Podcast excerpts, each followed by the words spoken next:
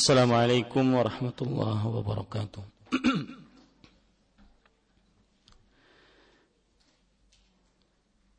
بسم الله الرحمن الرحيم. إن الحمد لله نحمده ونستعينه ونستغفره ونعوذ بالله من شرور أنفسنا وسيئات أعمالنا. من يهده الله فلا مضل له ومن يضلل فلا هادي له وأشهد أن لا إله إلا الله وحده لا شريك له وأشهد أن محمدا عبده ورسوله. يا أيها الذين آمنوا اتقوا الله حق تقاته ولا تموتن إلا وأنتم مسلمون. يا أيها الناس اتقوا ربكم الذي خلقكم من نفس واحدة وخلق منها زوجها وبث منهما رجالا كثيرا ونساء واتقوا الله الذي تساءلون به والأرحام إن الله كان عليكم رقيبا.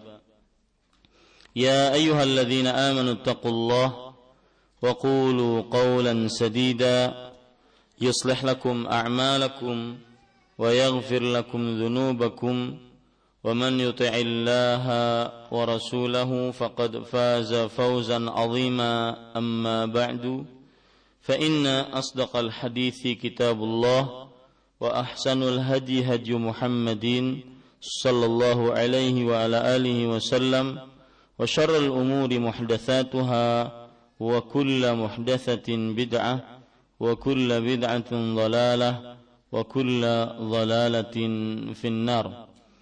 Alhamdulillah kita bersyukur pada Allah Subhanahu wa taala. Pada sore hari ini Sabtu sore menjelang maghrib 14 Sofar 1436 Hijriah kita duduk bersama untuk kembali mengkaji kitab Tanbihat ala Ahkam Takhtassu bil Mu'minat yang sudah diterjemahkan dalam bahasa Indonesia tuntunan praktis fikih wanita muslimah yang ditulis oleh Fadilatul Syekh Dr. Saleh Fauzan Al-Fauzan hafizahullah taala. Salawat dan salam semoga selalu Allah berikan kepada Nabi kita Muhammad sallallahu alaihi wa ala alihi wasallam pada keluarga beliau, para sahabat, serta orang-orang yang mengikuti beliau sampai hari kiamat kelak. Dengan nama-nama Allah yang husna dan sifat-sifat yang mulia, saya berdoa, Allahumma aslih lana dinana alladhi huwa ismatu amrina wa aslih lana dunyana allati fiha ma'ashuna wa aslih lana akhiratana allati fiha ma'aduna waj'alil hayata ziyadatan lana fi kulli khair waj'alil mauta rahatan lana min kulli syarr. Wahai Allah, perbaikilah urusan agama kami yang merupakan perisai diri kami. Dan perbaikilah urusan dunia kami yang di dalamnya tempat tinggal kami. Dan perbaikilah urusan akhirat kami yang di dalamnya tempat kembali kami. Dan jadikanlah kehidupan sebagai tambahan bagi kami dalam setiap amal kebaikan. Dan jadikanlah kematian sebagai peristirahatan bagi kami dari setiap keburukan. Allahumma amin. Ibu-ibu, saudari-saudari yang dimuliakan oleh Allah, sebelum kita melanjutkan tentang e, masih membicarakan tentang bab yang keempat, ahkam takhtassu bil libasi wal hijab, hukum-hukum yang khusus tentang berpakaian dan hijab. Saya ingin mengingatkan sebuah perkara bahwa setiap manusia diberikan oleh Allah Subhanahu wa taala kemampuan masing-masing yang berbeda satu dengan yang lainnya. Allah berfirman, "Qul kullu ya'malu ala syakilati." Katakan wahai Muhammad, setiap orang berbuat sesuai dengan kemampuannya. Maka pada kesempatan kali ini di awal kajian kita karena ini adalah kajian setiap bulan sekali, saya ingin mengingatkan bahwa jika ibu-ibu mempunyai amalan yang ibu-ibu sangat senang dengan amalan tersebut, maka berusahalah untuk istiqomah dengan amalan tersebut, meskipun sedikit. Meskipun dia sedikit. Ya, tetapi yang diukur adalah terus menerusnya amalan tersebut. Saya beri contoh misalkan salah seorang ibu mampu berpuasa sunnah, maka terus amalkan itu. Meskipun ya orang lain mengamalkan amalan ini dan itu tapi saya tidak sanggup saya sanggupnya ini berpuasa sunnah Senin Kemis ataupun 13, 14, 15 ataupun puasa tiga hari setiap bulan teruskan itu sampai selesai sampai selesai karena itu adalah tanda orangnya ikhlas jika amal ingin kita ketahui dia ikhlas atau tidak adalah orang yang beramal terus-menerus sampai dia mati. Karena dia tidak memperhatikan orang melihat dia, orang membicarakan tentangnya atau tidak, bukan urusan. Maka terus-menerus amalkan. Yang kuatnya dari sisi kekuatan tubuh.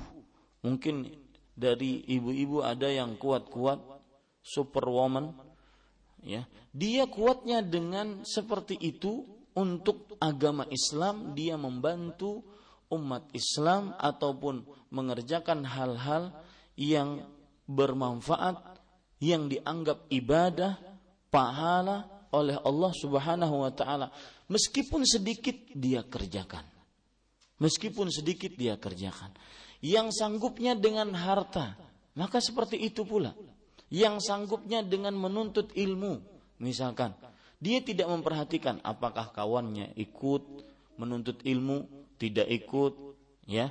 Misalkan kelompok A, ayo kita eh, sekarang menuntut ilmu hadir berataan. Kalau yang yang satu tidak ketua gengnya tidak hadir, tidak hadir semua. Ini bukan urusan, ya. Perhatikan baik-baik ibu-ibu saudari-saudari yang dimuliakan oleh Allah, kita akan dimintai pertanggungjawaban atas perbuatan kita, bukan atas perbuatan orang lain oleh Allah Subhanahu wa taala nanti pada hari kiamat. Maka kalau seandainya Anda sanggup di mana pun itu ada kajian, ustadznya siapa pun, maka ikuti. Ikuti kajian tersebut tanpa memperhatikan si fulan hadir, si fulanah tidak hadir, bukan urusan saya. Yang penting saya ingin menuntut ilmu karena bagaimanapun ibu-ibu saudari-saudari muslimah yang menuntut ilmu hadir di majelis ilmu dengan segala macam keterbatasan seorang wanita muslimah. Tidak sama dengan yang tidak yang mendengarnya melalui radio ataupun streaming ataupun yang lainnya. Yang di majelis ilmu dia melakukan hadis Rasul man salaka tariqan yang menempuh sebuah perjalanan. Yaltamisu fihi ilman dia menuntut ilmu di dalamnya. Itu dia masuk ke dalam hadis tersebut. Yang menuntut ilmu hadir di majelis ilmu dia masuk ke dalam hadis Rasul wa innal malaikata la tadau ajnihataha li talibil ilmi ridan bima yasna' para malaikat meletakkan sayap-sayapnya di jalan-jalan para penuntut ilmu karena rela dengan apa yang mereka perbuat. Tidak sama yang tidak hadir dengan majelis ilmu dengan yang hadir. Tidak sama. Kemudian juga meskipun kita katakan yang mendengar melalui radio, yang mendengar melalui streaming, mereka adalah mendengar, iya menuntut ilmu juga. Akan tetapi tidak sama orang-orang yang menuntut ilmu di majelis-majelis ilmu, terutama lagi dengan keterbatasan ibu-ibu saudari-saudari muslimah Seorang lelaki, saya sebagai suami, saya sebagai bapak, saya sangat paham apa yang dirasakan oleh seorang perempuan. Dia mengurus anak-anaknya, dia mungkin dari pagi belum tidur sampai sekarang, asar-asar disuruh ikut kajian. Akan tetapi di situlah letak. Lihat, ketika sulit menuntut ilmu, niscaya sahalallahu lahu bi tariqan jannah. Niscaya Allah Subhanahu wa taala memudahkan dia. Kesulitan dia dapatkan diganjar oleh Allah dibalik. Allah memudahkan dia masuk ke dalam surganya Allah Subhanahu wa taala. Dan itu pun ya, itu pun hanya satu jam atau satu jam setengah setiap pekannya, tidak lebih. Allah Subhanahu wa taala berfirman, "Ibnu Adam, tafarraq li ibadati, amla sadraka ghinan." wa asuddu faqrak. Wahai anak manusia, luangkan waktumu untuk beribadah kepadaku. Niscaya aku akan isi hatimu dengan kekayaan. Dan aku akan tutupi dirimu dari kemiskinan. Lihat, orang yang meluangkan waktu untuk beribadah. Dan ibadah yang paling utama dengan kesepakatan para ulama. Ibadah yang paling utama setelah mengerjakan hal-hal yang wajib adalah menuntut ilmu. Karena semua ibadah berdasarkan ilmu yang dia kerjakan.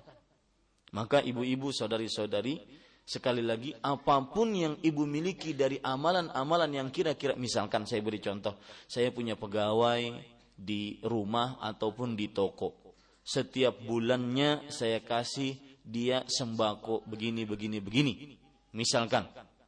Maka pada saat itu ya dia kerjakan itu terus menerus niscaya itu menjadi amal salih yang menjadi bekal dia nanti kelak pada hari kiamat tidak usah mikirin orang ya tidak usah mem memperdulikan seseorang yang wah si fulana tidak ikut saya juga tidak ikut si fulana ikut saya juga ikut ya ini tidak benar ini menunjukkan akan nanti keikhlasan seseorang tersebut maka Bapak, Ibu-ibu, saudari-saudari yang dimuliakan oleh Allah, pesan saya sebenarnya adalah gunakan kemampuan yang Anda miliki dan istiqomahlah di dalamnya. Karena itu salah satu pintu kunci surga masuk surganya Allah Subhanahu wa taala. Apa saja? Misalkan contoh yang lain, saya mampunya kalau di majelis ilmu, saya mampunya tidak banyak berbicara dengan orang-orang dengan pembicaraan yang tidak perlu. Padahal Sidin di rumah paling nyerocos. Tapi di majelis ilmu diam. Yang ada adalah untuk menuntut ilmu. Maka itu amal. Tetapkan itu.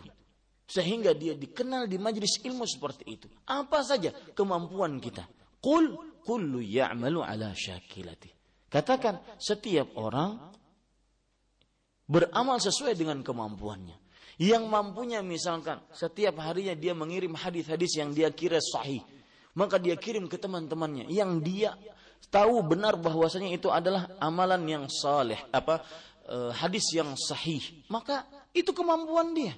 Maka berjuanglah dari situ. Banyak sekali cara-cara yang seseorang bisa menggapai surganya Allah Subhanahu wa taala meskipun dilihat oleh sebagian orang itu amalan remeh itu amalan yang sedikit bukankah Rasul sallallahu alaihi wasallam bersabda ahabbul amali ilallah adwamu wa inqal amalan yang paling dicintai oleh Allah adalah yang terus menerus meskipun sedikit ini ibu-ibu saudari-saudari yang dimuliakan oleh Allah silahkan periksa diri kita masing-masing kira-kira kita mempunyai apa ya ada orang yang berkata Ustadz ulun sudah periksa dari mulai ilmu, harta, kekuatan, kepintaran, kededabrataan ulunnya.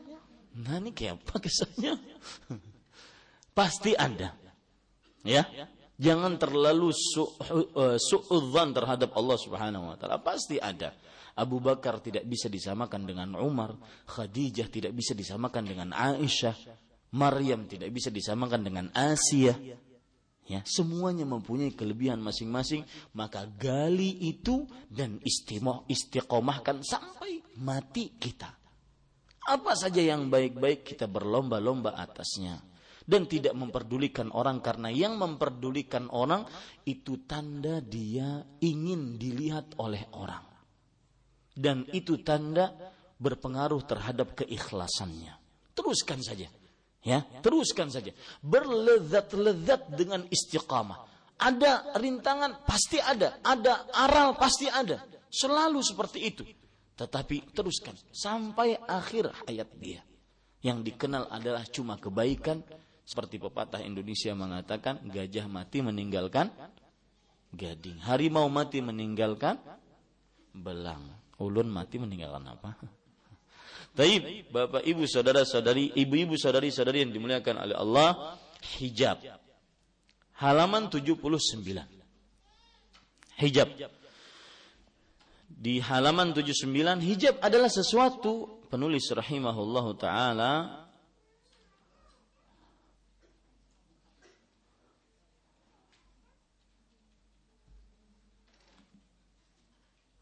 Ya, sebentar.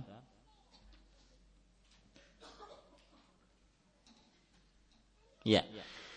Penulis rahimahullah taala mengatakan al-hijabu ma'nahu an tastural mar'atu badanaha 'anir rijal alladzina laisu min maharimiha. Hijab adalah sesuatu yang dapat digunakan oleh wanita untuk menghalangi tubuhnya dari pandangan laki-laki yang bukan mahramnya. Betul ibu-ibu sampai sini? Betul? Ya. Ini lihat perhatikan pengertian hijab yang disebutkan oleh Syekh Saleh Fauzan Al Fauzan hafizahullah. Sesuatu yang digunakan untuk yang dapat digunakan untuk eh afwan, yang dapat digunakan oleh wanita untuk menghalangi tubuhnya dari pandangan laki-laki yang bukan mahramnya. Berarti di sini hijab bukan saja yang kita kenal selama ini. Ya. Hijab bukan hanya sekedar jilbab, cadar, tidak semua hal, sesuatu yang dapat menghalangi wanita dipandang oleh laki-laki yang bukan mahramnya. Itu hijab. Ya, coba perhatikan Bapak, Ibu, ibu-ibu, saudari-saudari yang dimuliakan oleh Allah Subhanahu wa taala. Kalau kita ingin membahas tentang uh, hijab, maka di sana banyak sekali hadis-hadis Rasul sallallahu alaihi wasallam yang menyebutkan tentang hijab.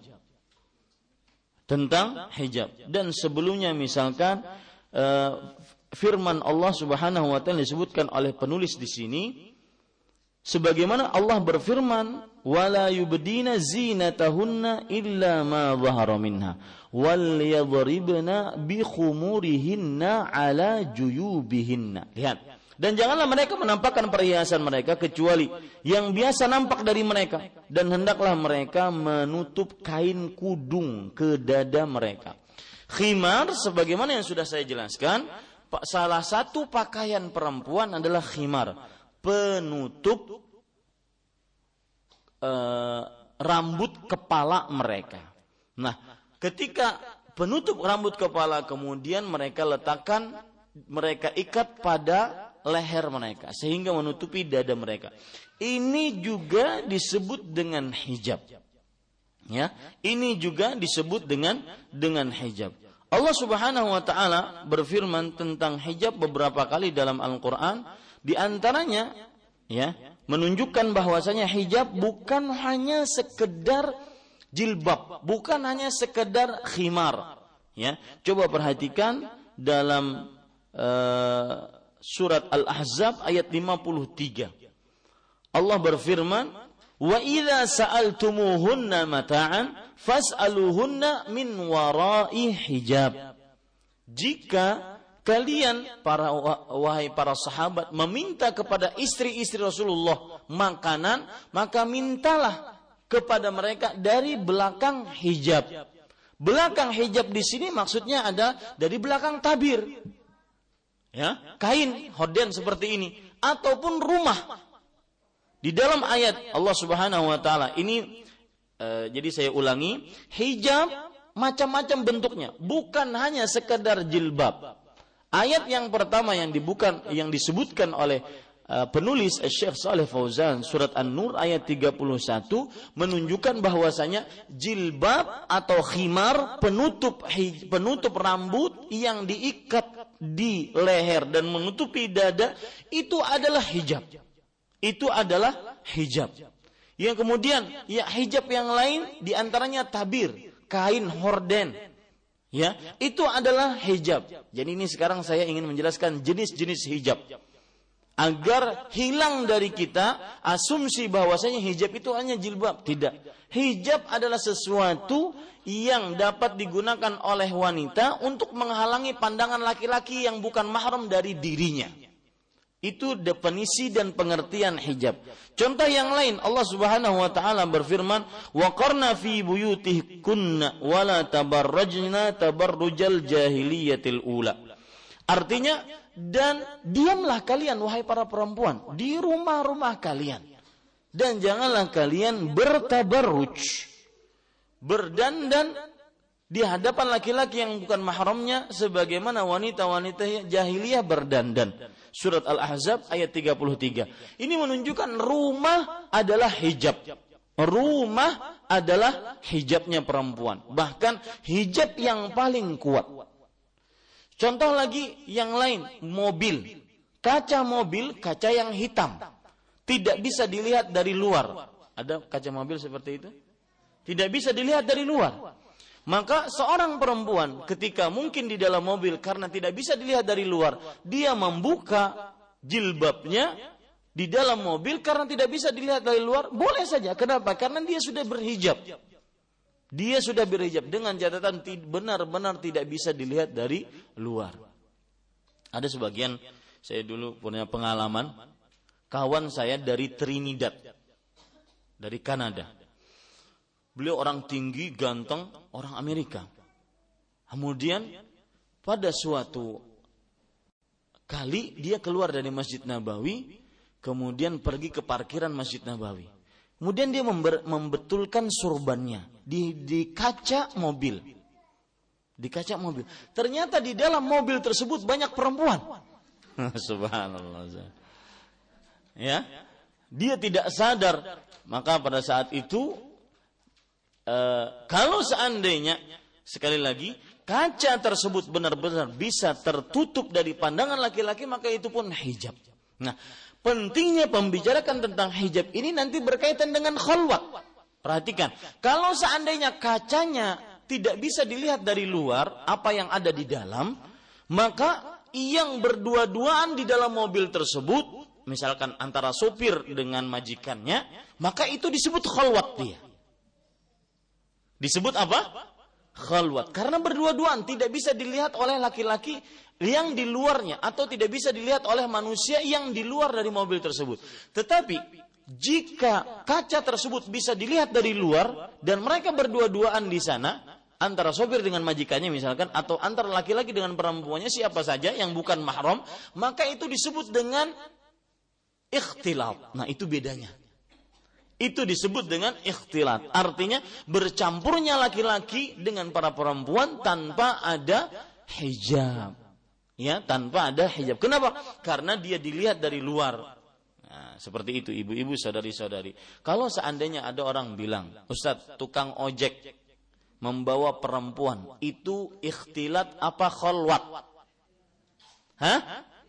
Ikhtilat. Apa hukumnya? Tukang ojek laki-laki membawa perempuan yang bukan mahramnya? Hah? Maka jawabannya masuk ke dalam ayat Al-Qur'an wala taqrabuz zina.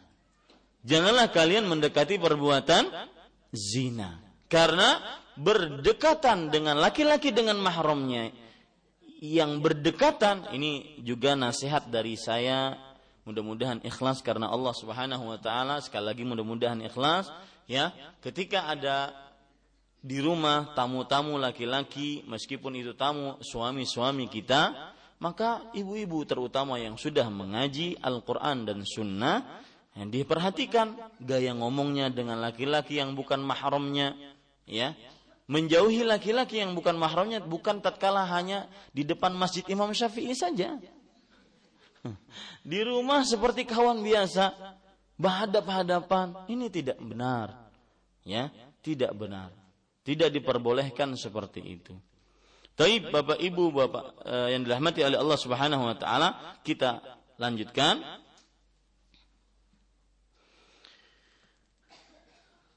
Allah Subhanahu wa taala berfirman di halaman 60, "Wa idza sa'altumuhunna mata'an fas'aluhunna min wara'i hijab." Apabila kamu meminta suatu keperluan kepada mereka yaitu istri-istri Nabi, maka mintalah dari belakang hijab, yaitu dari belakang tabir.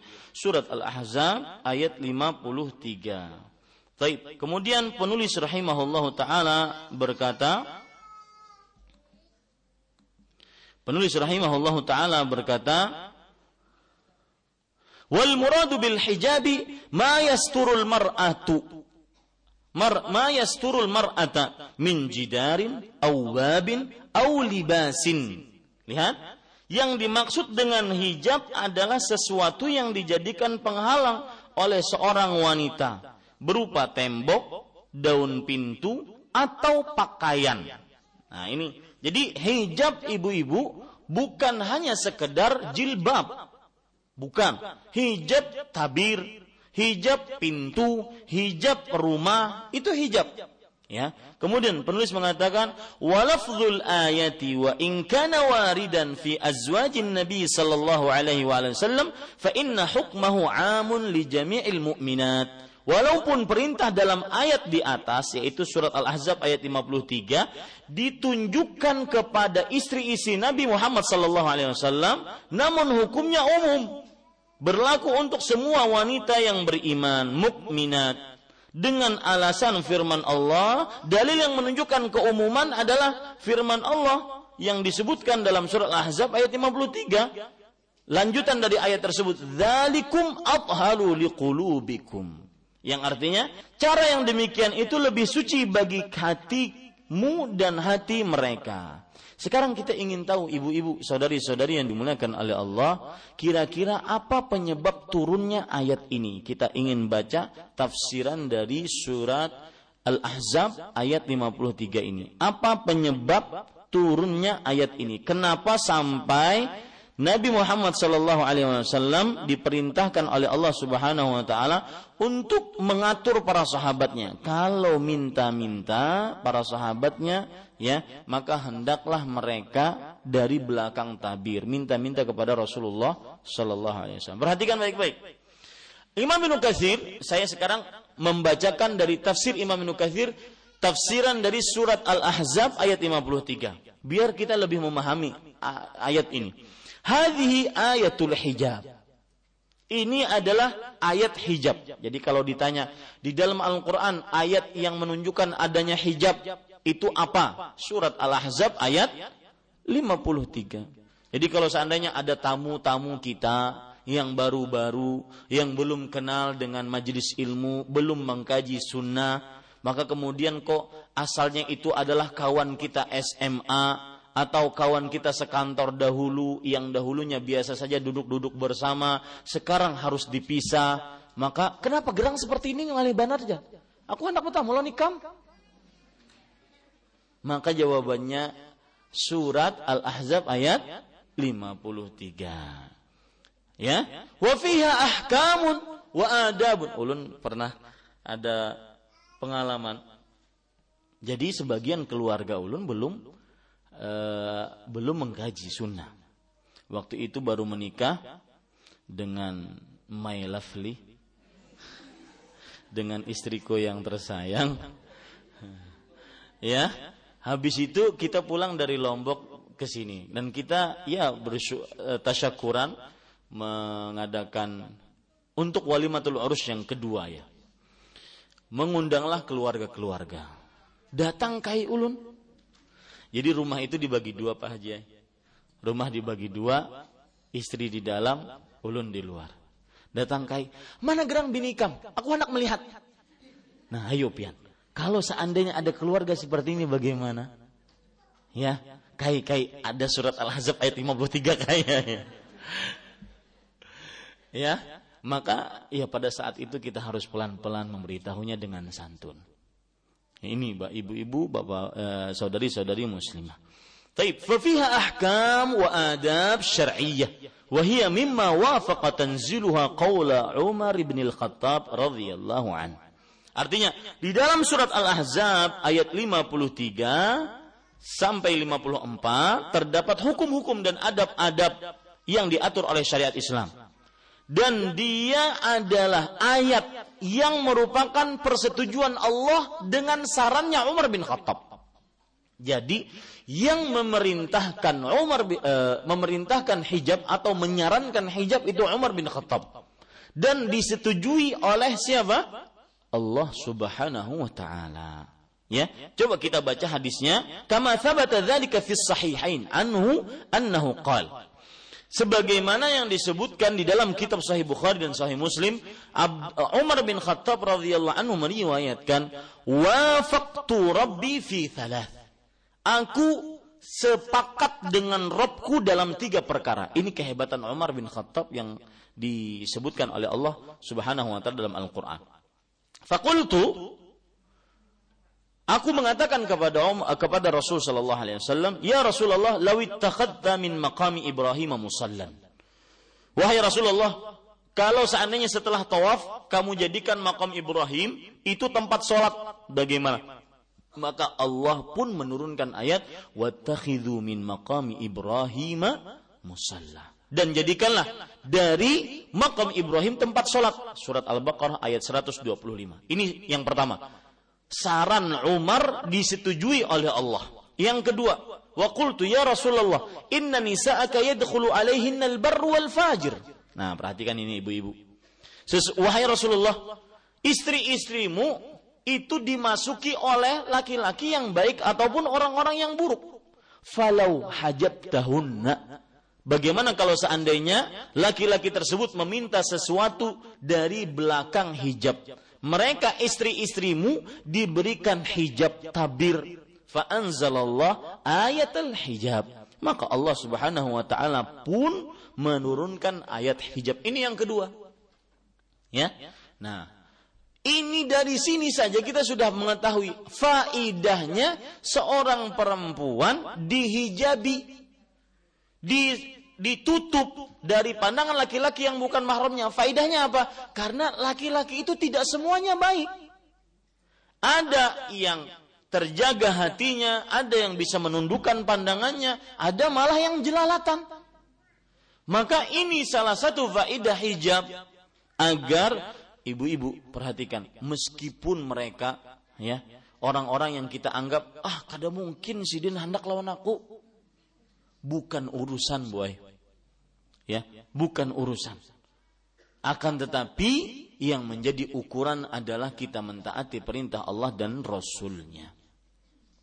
Kemudian, qultu li azwajin Nabi sallallahu alaihi wasallam lamma tamala'na alaihi fil ghairah. Dan aku mengatakan untuk istri-istri Nabi Muhammad sallallahu alaihi wasallam ketika mereka sangat cemburu kepada salah seorang dari uh, dari madu mereka. Asa rabbu in talaqakunna an yubdilahu azwajan khairan min kunna. Jadi yang ketiga yaitu aku mengatakan kepada istri-istri Nabi kalau seandainya kalian terlalu cemburu nanti dan menjadikan Rasulullah Shallallahu Alaihi Wasallam akhirnya uh, marah, murka, sedih akibat kelakuan kalian wahai istri-istri Rasulullah gara-gara cuma kata cemburu terhadap madu-madu yang lain, ini Allah akan menggantikan kalian dengan istri-istri untuk Rasulullah yang lebih baik. Maka turunlah surat At-Tahrim ayat 5. Jadi kalau ditanya apa saran Umar yang tiga yang disepakati oleh Allah, surat Al-Baqarah ayat 125, surat Al-Ahzab ayat 53, surat At-Tahrim ayat 5. Ini tiga ayat yang merupakan saran dari Rasulullah Sallallahu Alaihi uh, dari Umar bin Khattab yang disetujui oleh siapa? Disetujui oleh Allah, uh, Allah Subhanahu wa taala. Taib. Kalau sudah kita pahami ceritanya seperti itu, maka begitulah ibu-ibu saudari-saudari, hijab faidahnya adalah menjaga kesucian wanita muslimah. Taib, ibu-ibu saudari-saudari yang dimuliakan oleh Allah, penulis rahimahullah taala berkata, "Wa hadhihi illatun 'ammah, fa 'umumu illati dalilun 'ala 'umumi hukmi."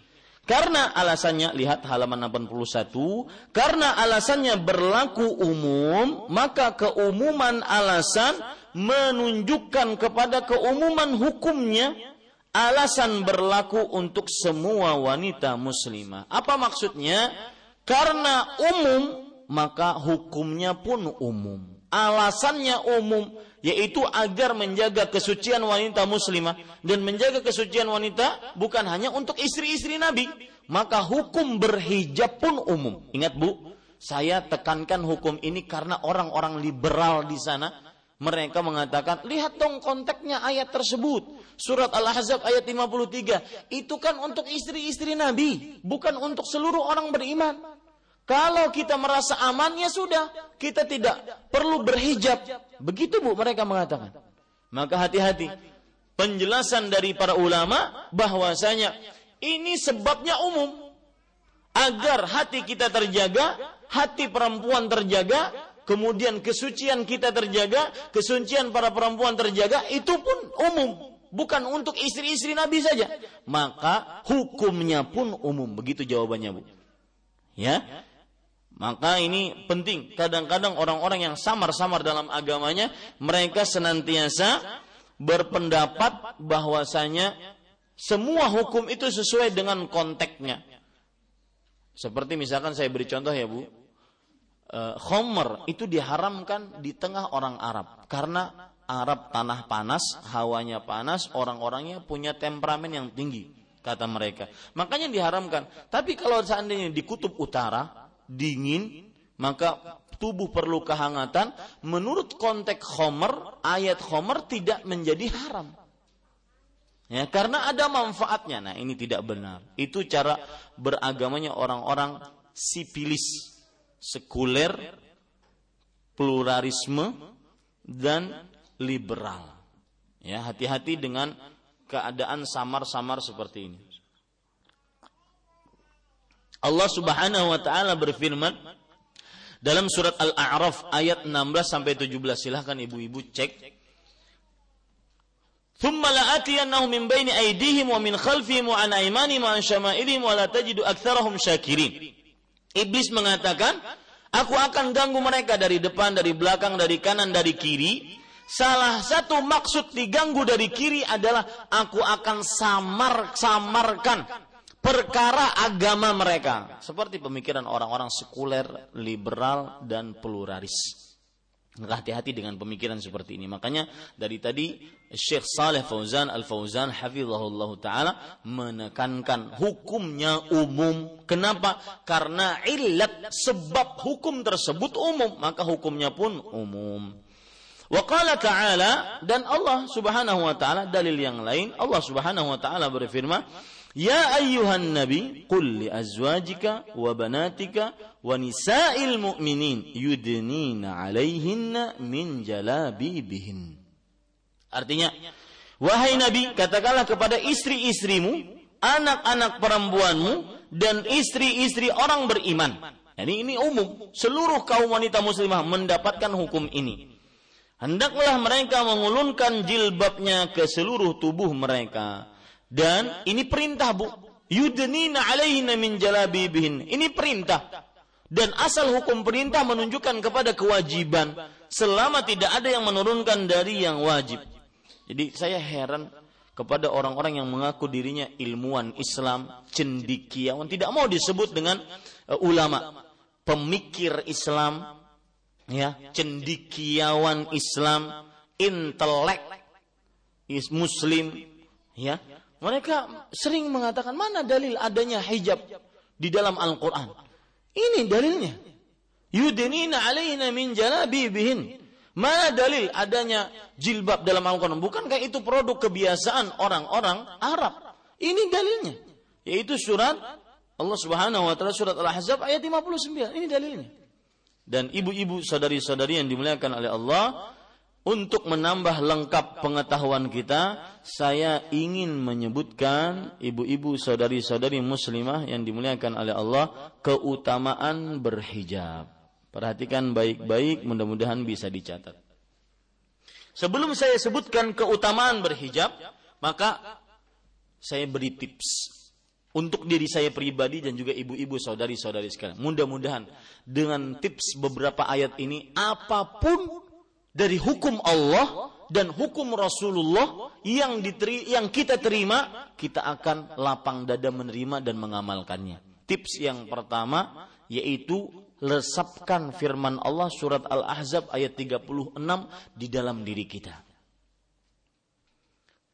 Surat Al-Ahzab ayat 50, 36. Jadi ibu-ibu boleh tulis sebelum uh, kita mengenal keutamaan berhijab, kita menulis tips agar mudah menerima hukum Allah. Tips agar mudah menerima hukum Allah. Ayat-ayat yang menunjukkan agar mudah kita menerima hukum Allah apa saja? Yang pertama surat Al-Ahzab ayat 36. Allah Subhanahu wa taala berfirman, "Wa ma kana li mu'minin wala mu'minah." Perhatikan ini baik-baik. Tidak pantas bagi seorang beriman laki-laki dan perempuan idza qadallahu wa rasuluhu amran an yakuna lahumul khiyaratu min amrihim. Wa man ya'sillaha wa rasulahu faqad dhalla dhalalan mubina.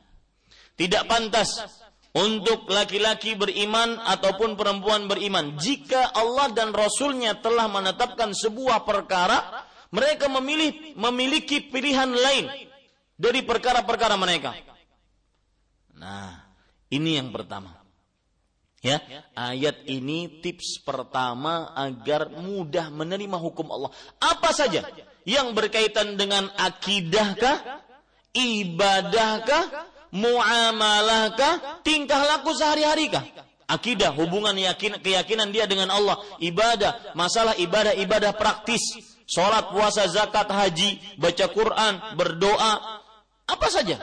Atau muamalah, hubungan jual beli, hubungan akad mengakad antara seseorang, hubungan kesepakatan, ya.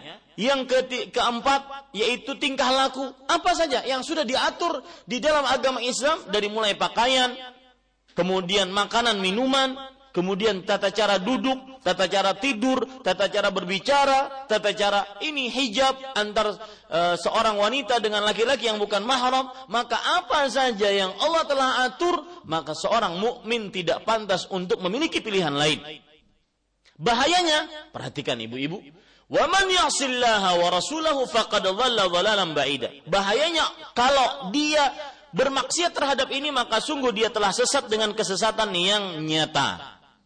Dengan kesesatan yang nyata. Saya beritahukan ibu-ibu, yakini di dalam hati Anda baik-baik Selalu resapkan dalam hati Anda baik-baik. Kapan menyelisih perintah Allah dan Rasulnya pasti mendatangkan keburukan dunia akhirat. Itu pasti. Ya, itu pasti. Yang bermudah-mudah di dalam rumah tidak ada hijab antara laki-laki dengan perempuan, maka pasti mendatangkan keburukan. Pasti mendekati fahisyah. Ya, hati-hati. Kemudian uh, tips ayat yang lain sebagai tips surat An-Nisa ayat 65. Allah berfirman, "Fala wa rabbika la yu'minun." Eh, sebelum saya lanjutkan ayat ini, contoh Ibu ya. Di dalam syariat Islam, ipar itu bukan mahram. Baik ipar istri ataupun ipar suami, itu bukan mahram. Maka ketika ini bermudah-mudah pasti akan sulit eh, pasti akan bukan sulit pasti akan terjadi keburukan. Ternyata istri hamil. Ketika keluar yang dilahirkan adalah seperti iparnya.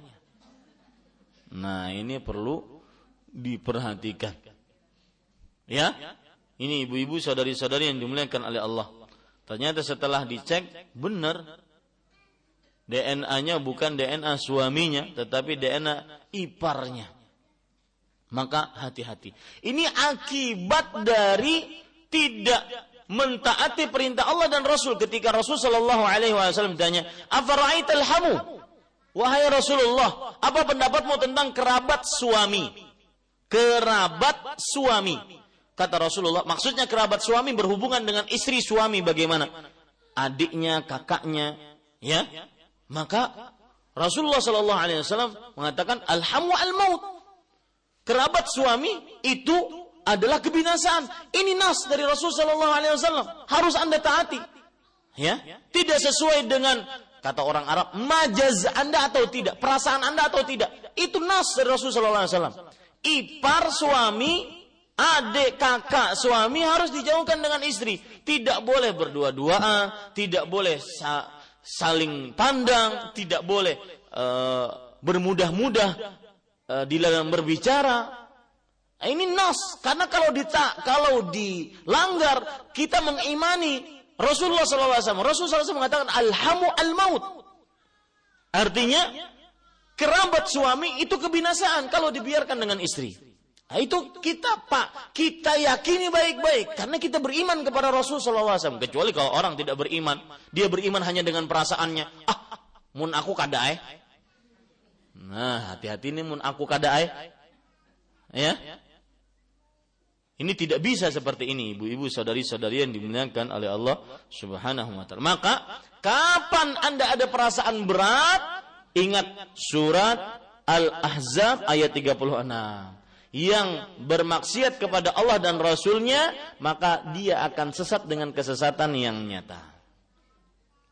Taib, ibu-ibu saudari-saudari, uh, tips yang kedua yaitu surat An-Nisa ayat 65. Fala wa rabbika la yu'minun hatta yuhakkimuka fima shajara bainahum thumma la yajidu fi anfusihim harajan mimma qadaita wa yusallimu taslima.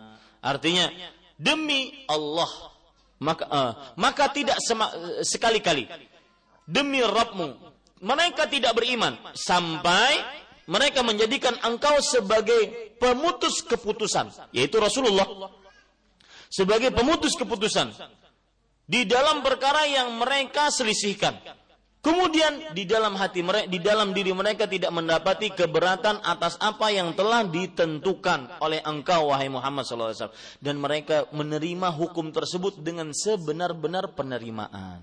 Semestinya orang beriman seperti ini. Ya, ini tips kapan kita mendapatkan hukum Allah, hukum Rasulullah, maka seperti ini semestinya Ya, pahami baik-baik surat Al-Ahzab ayat 36, surat An-Nisa ayat 65. Ya, taib.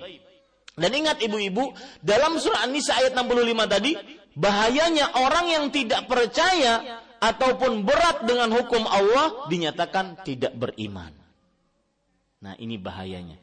Taib, kita masuk kepada yang ingin saya sebutkan tadi, kemuliaan keutamaan berhijab. Yang pertama ibu, seperti yang sudah saya sebutkan, hijab merupakan ketaatan kepada Allah dan Rasulnya. Wanita berhijab berarti dia taat kepada Allah dan Rasulnya. Ya, wanita berhijab berarti dia taat kepada Allah dan Rasulnya. Karena Allah Subhanahu wa taala memerintahkan dalam Al-Qur'an dan apabila perintah ditaati berarti dia taat kepada Allah dan Rasulnya. Dalil-dalil perintah tentang berhijab banyak sekali. Seperti yang sudah kita sebutkan. Surat An-Nur ayat 31 yang disebutkan oleh penulis di sini. Semuanya dalil-dalil tentang perintah untuk berhijab. Kemudian juga surat Al-Ahzab ayat 33. Kemudian juga surat Al-Ahzab ayat 53. Kemudian juga surat Al-Ahzab ayat 59. Semuanya surat Al-Ahzab. Ya.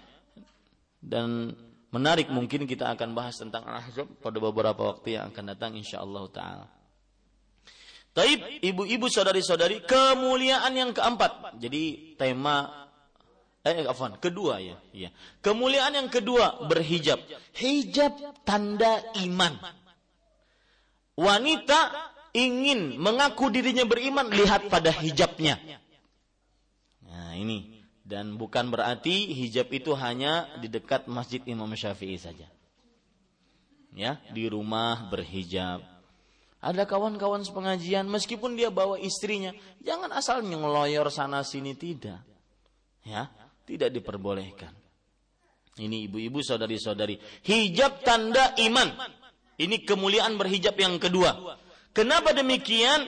Karena Allah berfirman di dalam ayat-ayat tadi, di dalam surat misalkan surat Al-Nur ayat 31, "Kullil mu'minat" Katakan wahai Muhammad sallallahu alaihi wasallam untuk wanita-wanita beriman. Ya, untuk wanita-wanita beriman. Lihat, ini kan disebutkan dengan beriman. Kemudian juga Allah Subhanahu wa taala berfirman di dalam surat Ahzab ayat 59, "Ya ayuhan nabi, wahai nabi, Qul li azwajika wa nisa'il mu'minin wa banatika wa nisa'il mu'minin. Wahai Nabi, katakanlah untuk istri-istrimu, anak-anak perempuanmu dan wanita-wanita beriman. Ini mulianya berhijab yang kedua. Bahwasanya hijab tanda iman. Hijab tanda iman. Bahkan ada riwayat di dalam tafsir Al-Qurtubi para perempuan dari kabilah Tamim menemui Aisyah radhiyallahu anha. Alaihinna thiyabun riqaq. Mereka memakai pakaian-pakaian yang transparan. Ini lagi model ini. Ada kebaya-kebaya yang itu kayak cap-capan. Ya, kalau dipakai cuma cap-capan, bujuran pada cap-capan. Jadi saking tipisnya sama dengan kulit, ya. Ini dicap, di sini dicap, di sini dicap, di sini dicap. Ya, cap-capan. Apa cak? Stiker ya. Bahasanya stiker. Ya ini ibu-ibu saudari-saudari. Nah ini adalah pakaian dimaksud oleh Aisyah. Yaitu pakaian rikok yang tipis. Kemudian Aisyah melihat perempuan-perempuan. Ternyata ini berarti sudah dari mulai dahulu. Ya. Fakalat melihat wanita-wanita memakai pakaian-pakaian tipis tersebut, in kuntunna mu'minatin falaysa hadza bilibasil mu'minat. Jika kalian ini wanita-wanita beriman, maka pakaian seperti ini bukan pakaian-pakaian wanita beriman. Wa in kunna ghairu mu'minatin fatamatta' bihi fatamatta'na bihin bihi. Kalau seandainya kalian bukan wanita beriman, maka silahkan pakai. Itu hak kalian. Jadi di sini sindiran Aisyah radhiyallahu anha. Makanya kita sebutkan bahwasanya apa? Hijab mulianya berhijab adalah hijab itu tanda iman. Hijab itu tanda iman. Ada seorang perempuan yang menikah, yang menikah. Kemudian dia ingin dimasukkan kepada suaminya. Dalam keadaan perempuan tersebut dimasukkan kepada suami maksudnya berdua-duaan. Ya, setelah ijab kabul, maka istrinya dimasukkan ke dalam kamar suami. Perempuan tersebut memakai khimar qibtiyun qabatiyun mu'asfar memakai khimar uh, penutup kepala yaitu jilbab yang mempunyai corak yang tipis. Maka Aisyah radhiyallahu anha berkata, "Lam tu'man bi suratin nur imra'atun talbasu hadha." Artinya, wanita tidak dikatakan beriman dengan surat nur kalau dia memakai pakaian seperti ini di luar. Ya, Padahal sedang ingin dipersembahkan ataupun diperlihatkan kepada suaminya. Tapi mungkin karena ketika ingin diperlihatkan tersebut dia keluar rumah dalam keadaan seperti itu. Nah ini dia. Lam tu'min bisuratin nur imra'atun lam talbas hadha eh, talbasu hadha. Tidak beriman seorang perempuan dengan surat An-Nur jika dia memakai pakaian seperti ini. Maka hijab mulianya adalah tanda iman. Kemudian yang kedua, ibu-ibu saudari-saudari mulianya hijab hijab adalah kesucian hijab adalah kesucian dengan dalil surat Al-Ahzab ayat 53 tadi di akhir ayat Allah mengatakan zalikum atharu liqulubikum wa qulubihim jika kalian minta minta uh, kepada istri-istri Nabi makanan maka mintalah dari belakang tabir. Yang demikian itu lebih suci untuk hati kalian dan hati istri-istri kalian. Nah, ini kesucian. Hijab adalah kesucian. Kemudian, ibu-ibu saudari-saudari yang dimuliakan oleh Allah Subhanahu wa taala. Uh, mulianya hijab yang kedua, hijab adalah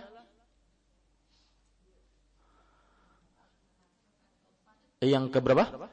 Yang keempat. Salah deh. Tadi yang ke kedua disebut keempat, yang keempat disebut kedua. Yang gimana sih? Mungkin saking semangatnya. Kasih saya uzur ya. Kalau ada salah-salah kasih saya uzur. Tapi ibu-ibu saudari-saudari yang dimuliakan Allah, mulianya hijab yang keempat. Hijab adalah tanda kecukupan seorang perempuan tersebut. Atau tanda kalau tadi kesucian hampir sama dengan Ah, sebutkan saja bahasa Arabnya. Hijab adalah iffah. Iffah sebenarnya dalam bahasa Arab juga kesucian. Iffah artinya adalah wanita yang suci yang menjaga dirinya. Iffah. Jadi mulianya hijab yang keempat, hijab adalah iffah, yaitu penjagaan diri. Dalil yang menunjukkan akan hal ini, yaitu Allah Subhanahu wa taala berfirman bahwasanya minta kesucian dan penjagaan diri adalah termasuk yang diperintahkan oleh Rasul sallallahu alaihi wasallam dalam hadis riwayat Imam Muslim Inni as'alukal huda wat tuqa wal afaf Ya Allah, aku memohon kepada Engkau petunjuk ketakwaan dan sikap penjagaan diri, kesucian diri. Dan ibu tahu, uh, sebagian perempuan muslimah itu cemburu kepada hurul ain, bidadari. Pekan ini saya banyak sekali bercerita di dalam beberapa kajian tentang nikmatnya surga. Ada pertanyaan-pertanyaan aneh Sebagian berkata seperti ini, Ustadz, kami itu cemburu kepada para bidadari. Kenapa? Karena mereka itu enak sekali masuk surga tanpa sholat, tanpa puasa, tanpa mengurus suami. Kami di dunia sekali suami murka saja, kami dilaknat malaikat. Mereka masuk surga enak sekali. Ini satu, ya. Yang kedua, ada seorang bertanya juga. Mohon maaf agak agak vulgar sedikit. Salah satu sifat dari bidadari kawaiba atraba. Mohon maaf, arti kawaib adalah buah dada yang tidak pernah jatuh. Nah, ibu-ibu saudari-saudari ada riwayat bahwasanya seorang penghuni surga akan memeluk istrinya setiap istri yang dia peluk selama 70 tahun. Ibu-ibu bertanya dengan rasa cemburu, Ustadz, kalau satu istri dia peluk selama 70 tahun, ulun pebila kebagiannya? Subhanallah. Ya. Busiatu dulu. Perhatikan nini-nini yang sudah predikatnya nini Ya, nini nini kada masuk surga. Kededan nini nini masuk surga yang sudah ompong-ompong, yang kededan masuk surga. Tidak ada. Semuanya ya, semuanya dalam bentuk yang benar-benar sempurna. Ada orang lagi yang bertanya kepada saya, jadi uh, jujur saja minggu kemarin itu banyak bercerita tentang tentang surga di beberapa kajian. Ada orang bertanya, Ustadz, boleh nggak berdoa Ya Allah, masukkan saya ke dalam surga. Kalau seandainya suami saya masukkan masuk juga ke dalam surga, jangan pertemukan kami lagi. Rupanya sudah muyak mereka dan suaminya Allahu Akbar. Ibu-ibu, saudari-saudari yang dimuliakan oleh Allah, perhatikan baik-baik. Ada jawaban yang menarik yang disebutkan oleh Allah dalam Al-Quran. Perhatikan baik-baik ibu-ibu. Uh, jadi mungkin dia saking saking bosannya dengan suami. Ah, sidin lagi. Kenapa sidin lagi tamu? Allahu Akbar. Hmm. Ibu-ibu saudari-saudari yang dimuliakan oleh Allah Subhanahu wa taala, perhatikan baik-baik, ada beberapa ayat yang menyebutkan tentang bahwa seorang-orang yang masuk ke dalam surga Nah, ada juga sebelum saya sebutkan dalil-dalilnya, ada juga yang bertanya, Ustadz, kalau sang suami beristri dua, istri pertama dia nikahi meninggal, kemudian dia menikah dengan istri yang kedua, itu nanti di akhirat dia akan sama istri yang mana? Maka kita katakan sama istri yang terakhir. Lalu istri nang pertama pang mau ngot aja kah? Uma maka mau gambarnya mau ungut tuh sedih bana pinanya. Allahu Akbar. Taib, Bapak Ibu, saudara-saudari, itu semua jawaban, ya, jawaban semuanya ada pada ayat-ayat berikut. Saya sebutkan sebagai pengetahuan kita bahwasanya di dalam surga tidak ada sedih, iri, dengki, capek, letih, nggak ada. Semuanya senang, nyaman, tentram, riang gembira, tertawa. Nggak ada sedih. Ya, makanya tidak ada nini-nini bungkuk masuk surga itu enggak ada. Ya. Ini tidak ada. Coba perhatikan baik-baik dalam surat Al-A'raf ayat 43. Allah berfirman, "Wa naza'na ma fi sudurihim min ghil." Kami cabut apa yang ada dalam hati mereka dari rasa ghil, rasa dengki, iri, hasad kepada orang lain. Tajri min tahtihimul anhar di surga mengalir sungai-sungai di bawah mereka. Ayat yang lain yang menunjukkan akan hal itu, ibu-ibu saudari-saudari yang dimuliakan oleh Allah, dalam surat Al-Hijr ayat 47. Wa naza'na ma fi sudurihim min ghillin ikhwanan ala sururin. Kami cabut dari hati-hati mereka perasaan ghil, ikhwanan ala surur. Mereka saling bersaudara, saling gembira berhadap-hadapan. Jadi tidak ada ya lah pian lagi kenapa? Betamulan pian lagi. Ini tidak ada di surga. Ya. Ini Bapak Ibu saudara-saudari yang dimuliakan oleh Allah Subhanahu wa taala. Ya, itu dua ayat. Surat apa tadi Ibu? Al-A'raf ayat 43, kemudian surat Al-Hijr ayat 47. Saya berbicara itu karena mengingat bahwasanya uh, ingat uh, bidadari tadi. Dan seorang wanita muslimah yakini baik-baik, seorang wanita muslimah lebih uta yang masuk ke dalam surga lebih utama dibandingkan seluruh bidadari. Kalau seandainya Rasulullah SAW menyebutkan, ya, kalau bidadari menilik, mengintip sedikit saja dunia seisinya akan terang benderang, maka wanita muslimah yang masuk ke dalam surga lebih utama dibandingkan itu semua. Dan sifat bidadari di antaranya yang perlu dicontoh wanita muslimah adalah mereka sangat menjaga pandangan mereka. Dan itu bisa terjadi dengan hijab. Nah, itu kaitannya Ibu. Lihat, Allah berfirman di dalam surat Al-Rahman ayat 72. Ar-Rahman ayat 72. Hurun maksuratun fil khiyam bidadari-bidadari yang tertutup di dalam tenda-tenda. Ibu-ibu, saudari-saudari, jangan pernah berpikir ketika mendengar tenda itu tenda pramuka, jangan. Nyaman aja nyaman. Tidak, ya. Karena ini uh, saya pernah berbicara dengan beberapa jamaah saya katakan seorang ustadz yang paling sulit adalah menjelaskan tentang surga. Karena pertama dia tidak pernah masuk surga, yang kedua, dia membicarakan sesuatu yang di luar hayalan manusia. Wallahi ibu-ibu di luar hayalan. Ya. Pernah ibu-ibu berpikir ketika lihat dinding-dinding yang berwarna putih yang ada abu-abunya ini, ya, yang ada krem warnanya krem ini, itu pernah berpikir terbuat yang satu terbuat dari emas, yang satu terbuat dari perak. Terus seperti itu, satu rumah. Pernah terpikir bisa memikirkan tidak pernah bisa terfikir. Makanya saya heran kadang-kadang ada orang yang menjual dunia, menjual surganya demi hanya dapat dunia secuil saja. Ya, surga dalam hadis riwayat Imam Ibnu Majah, fa innal jannata la lah. Surga itu tidak bisa dibayangkan. Pokoknya indah. Yang nggak bisa dibayangkan.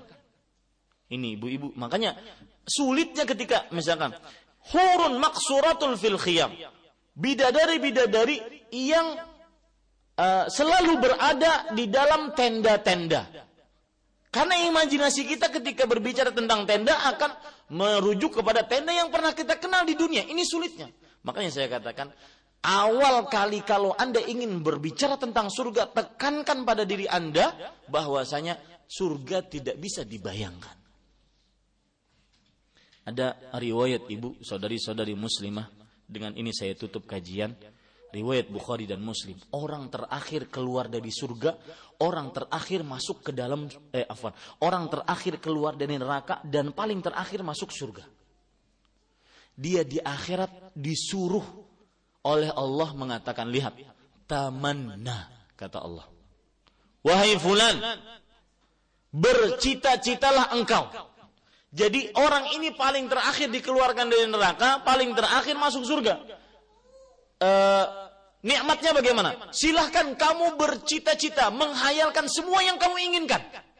Dari mulai rumah, alat transportasi, kemudian kenikmatan-kenikmatan makan, pakaian, apa saja yang dia inginkan.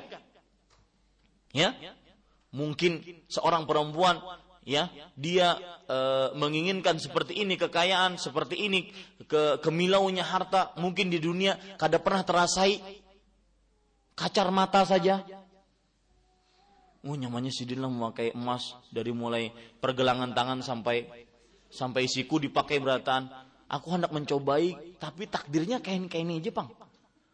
Maka mungkin dia di akhirat nanti dia akan makainya seluruhnya, dia angan-angankan. Seluruh kata Allah Subhanahu wa taala, "Ya fulan tamanna." Wahai fulan, angan-angankan, cita-citakan semua yang kamu inginkan. Sampai habis cita-citanya, Allah mengatakan tamanna kada tamanna kada. Allah bantu wahai fulan, ini belum kamu angankan, ini belum kamu angankan, ini dibantu oleh Allah. Lihat itu surga. Maka ketika sudah habis semua cita-citanya sampai bantuan-bantuan dari Allah pun habis, orang tersebut mengatakan, eh Allah berfirman, La kadzalik wahai fulan, semua yang kamu inginkan kamu dapatkan di surga. Kemudian wa mithlahu ma'am dan lebih dua kali lipatnya lagi. Itu baru yang terakhir masuk ke dalam surga. Bagaimana yang paling tinggi?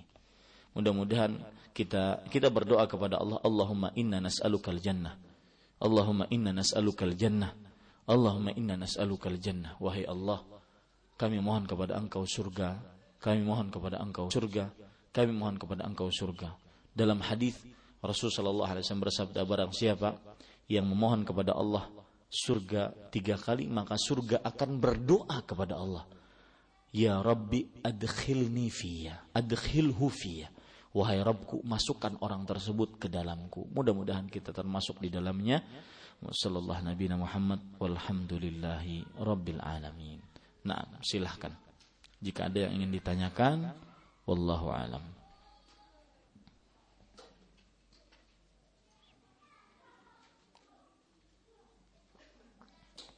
Silakan. Enggak ada yang mau bertanya? Ada? Yang bertanya saya kasih buku saya. Saya punya buku dua yang sudah dicetak dan dijual. Silahkan jika ingin ada yang bertanya saya kasih gratis. Nah, tidak ada bawa bulik lagi. Ada mic-nya? Mic-nya di depan televisi katanya.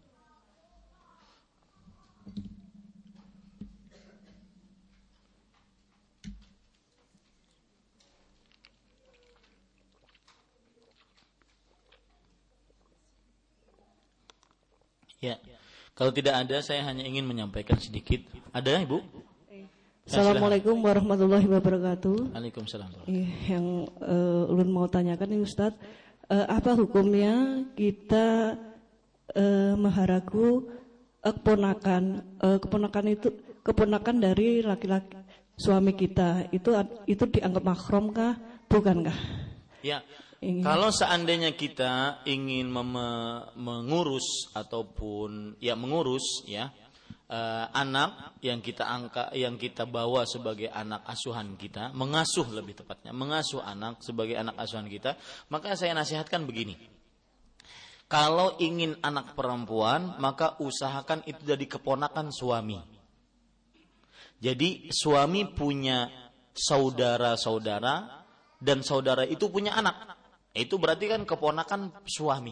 Nah, kalau ingin mudah si perempuan ini bergerak di rumah, ya, tidak canggung dengan suaminya, maka pada saat itu ambil dari keponakan perempuan, keponakan berjenis kelamin perempuan, dan di itu adalah keponakan si suami. Kalau ingin laki-laki, ingin mengasuh anak laki-laki, maka keponakan laki yang berjenis kelamin laki-laki dari keponakan istri. Tetapi itu pun kalau seandainya sang suami istri ini akhirnya nanti punya anak, maka mereka-mereka itu bukan mahram bagi anak-anaknya. Ya, mereka bukan mahram bagi anak-anaknya. Kenapa? Karena antara keponakan dengan anak orang tua asuh tersebut berarti apa? Sepupu. Dan itu boleh menikah dan itu bukan mahram. Jadi tapi kalau seandainya ternyata sang suami dan istri ini tidak punya anak, dan ingin mengasuh anak orang lain, maka caranya seperti itu tadi. Ya, dan itu sudah termasuk jawaban saya tadi, Ibu. Wallahu alam. Nah, yang lain? Ya, tambah lagi ini. Silakan. Ustaz, ini. Kalau kakek ke cucu menantu itu mahram nggak? Kakek ke cucu menantu. Tidak, Ibu. Kakek ke cucu menantu. Menantu Tidak. cucu menantu perempuan gitu. Tidak, tidak mahram. Jauh, itu jauh. Saya sering menyebutkan tentang mahram, ya. Mahram perempuan itu suami. Kemudian tujuh orang dari pertalian darah perempuan tersebut dan empat orang karena pernikahan. Tujuh orang saya sebutkan secara ringkas bu ya perhatikan. Mahram perempuan pokok dari perempuan yaitu orang tua laki-laki kemudian naik kepada kakek ya terus seperti itu. Nah kemudian cabang perempuan itu yaitu anak-anaknya. Anak laki-laki cucu laki-laki terus ke bawah. Cicit laki-laki ya. Kemudian ke samping yaitu saudara-saudaranya maka saudara laki-laki perempuan tersebut entah sekandung sebapak seibu itu adalah mahram ini yang ketiga yang keempat yaitu keponakan laki-laki bagi perempuan tersebut dari saudara laki-laki yang kelima yaitu keponakan laki-laki dari saudari uh, dari anak saudarinya. Ya. Yang keenam yaitu paman. Paman dari saudara bapak. Yang ketujuh yaitu paman dari saudara ibu.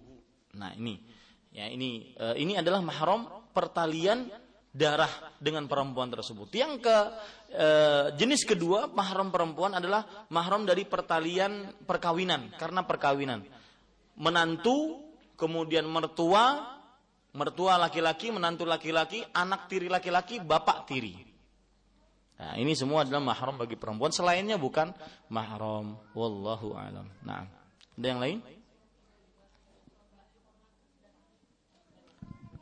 Suami dari keponakan bukan mahram ibu. Suami dari keponakan bukan mahram. Ya jauh sekali itu suami dari keponakan. Enam, yang lain? Assalamualaikum Ustaz Waalaikumsalam warahmatullahi wabarakatuh. Iya ibu. Ulun empat program tahfiz satu semester. Di akhir semester akan diacara refreshing ke waterboom bersama modern. Akan ada apa? Refreshing. Oh ya uh Apakah ini tidak berdosa? Refreshing. Kalau seandainya di sana terjadi uh, Kalau seandainya saudari sudah balighah Kemudian uh, Uh, terjadi uh, ikhtilaf maka tentunya berdosa. Kalau seandainya belum balighah maka uh, lebih baik kalau tidak ada manfaat di dalamnya maka tinggalkan dan meminta izin dengan baik-baik.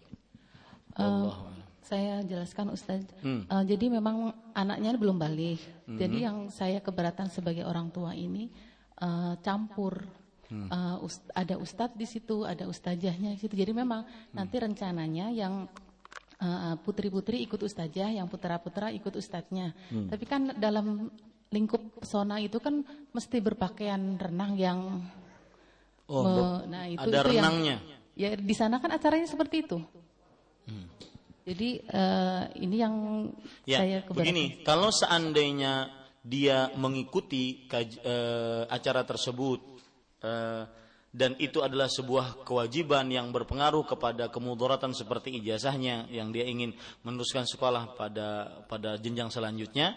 Maka dia ikuti dan dia ambil e, mudarat yang paling sedikit. Di antaranya dia mengikuti perbuatan tersebut tapi dia tidak ikut kepada e, renangnya ataupun kegiatan-kegiatan lainnya. Dia cuma berdiri ataupun e, cuma duduk-duduk saja dan bisa itu dilakukan.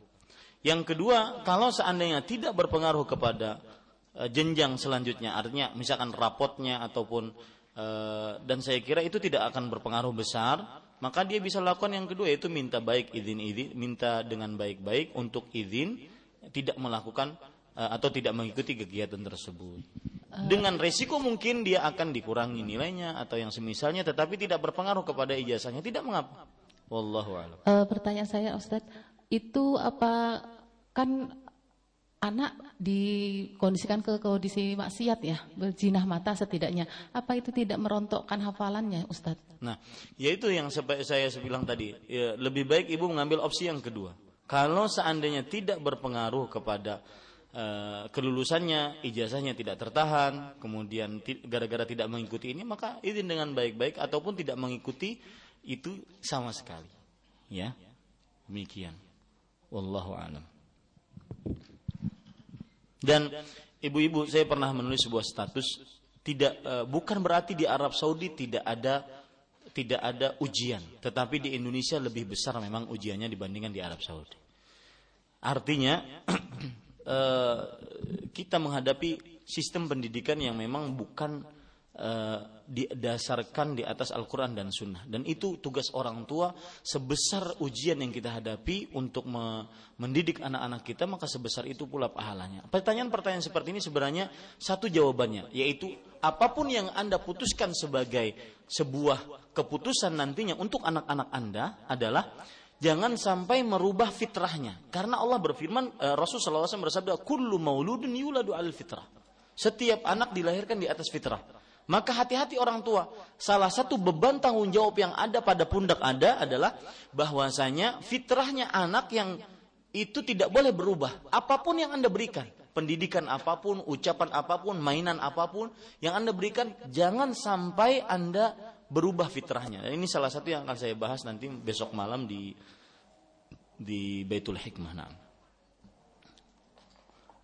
Ya, cukup kiranya ibu-ibu saudari-saudari muslimah karena sudah waktu jam 6. Apa yang baiknya dari Allah Subhanahu wa taala? Yang bertanya nomor satu dan nomor dua tadi tentang anak tadi silahkan ambil hadiahnya di saya di meja ini. Uh, saya cukupkan dengan kafaratul majlis. Subhanakallahumma wa bihamdik asyhadu an la ilaha illa anta astaghfiruka wa atubu ilaik wa sallallahu nabiyana Muhammad walhamdulillahi rabbil alamin. Wassalamualaikum warahmatullahi wabarakatuh